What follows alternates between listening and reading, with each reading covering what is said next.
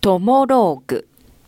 このコーナーではリスナーの皆様からいただいたエピローグを竹中が脚色演出し、皆様に朗読でお届けしています。こんにちは、ちいです。いやー、トモローグに初登場となります。これ、出世ってテーマの時に書いたエピローグになるんですよ。あ、私には大好きな彼が今いるんですけれど、こんな話したら彼が嫉妬するんじゃないかって思う人もいるかもしれないけど、大丈夫です。昔の恋愛なんて彼はもう分かってくれてて、だからちょっと思い出を語りますね。あれは私が大学生の頃のお話です。私にはお付き合いしていた彼がいたんですね。ごさい年上で社会人の彼でした。仮名はひろし。私の仮名はともみにしますね。ピロン。あら、いいんだ。ともみ、今日会えるか。俺、定時で仕事終わりそう。えー、嘘。私今日カラオケ屋のバイトなのに。えっと、ひろし、ごめん。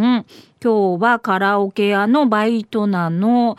でもね、終わってからなら、遅いよね。じゅうじに終わるんだけど、と送信。ピロン。いいよ、もちろん会える。明日休みだしさ。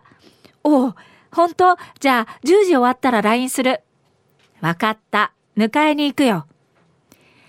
いや、この頃本当に大変でした。学校のゼミ活動にバイト、友達と遊ぶのにももう忙しくって、その中でどうにかして、ヒロシと会える時間を作っていったんです。じゃーん。今日給料日だったから、お花買ってきたんだ。嘘、かわいい。ガーベラだ。給料日って言ってもまだまだ安月給だからさ。花一輪だけでごめんな。うんうん。ヒロシがくれるんだったら私、道端の草でも嬉しいんだよ。もう、ともみかわいいこと言うな。ぎゅー。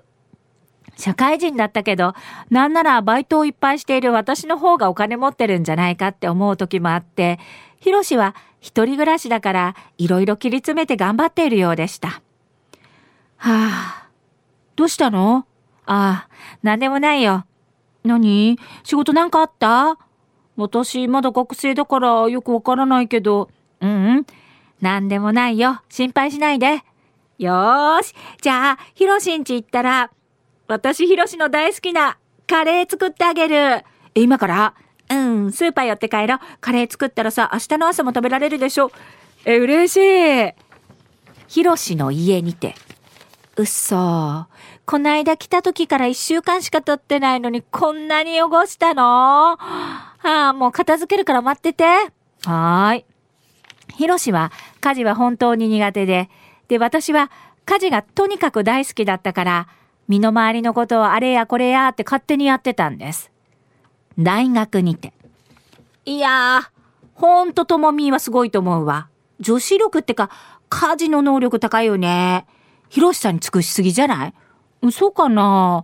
普通だと思うけど。いやー、尽くしてるって私にはできない。だって、その後会社に行くひろしさんにお弁当まで作ってあげたんでしょ？すごいよ。え、そう？まあ、ひろしもとっても優しいし、私幸せだよ。うん、家事好きだし。そして一年後、ひろしは課長になりました。この頃には私はひろしの家の掃除がね、完璧になっていて、もう塵一つ残さないように。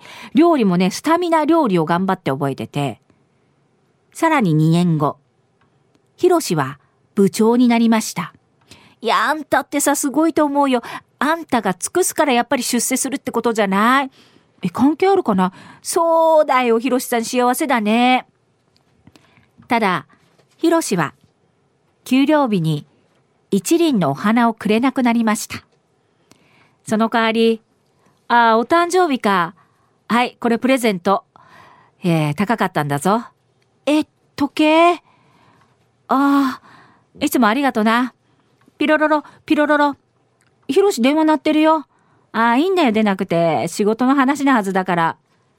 リエ、名前が見えます。ああ、この人こないだ夜中に ライン してきてた人だ。ごめんともみ、俺仕事で会社戻らなきゃ。うん。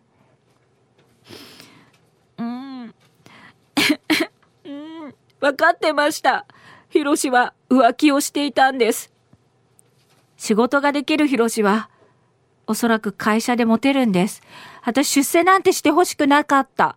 安月給でもずっと給料日に一輪のガーベラをくれる人であってほしかった。ヒロシ別れよう。私も難しいや。そして私はヒロシと別れました。私こういう感じがこの後何回も続いたんですよ。みんな出世してそして浮気をする。なんでなんでしょうね。この頃は見る目がなかったのかな。トモローグ。このコーナーはごごにじはんからの花々天国の中で月曜日と火曜日に行っております。だいたい時間はごごよじじゅっぷん頃からです。人気コーナーになります。ぜひ皆様もトモローグへのエピローグを送ってきてください。どんな内容でも構いません。懸命にカタカナでトモローグと書いて投稿をお待ちしております。花店アットマーク アールおきなわ ドット シーオー ドット ジェーピー です。そしてリアルタイムでも花々天国をお聞きください。またラジコでも聞き直すことができます。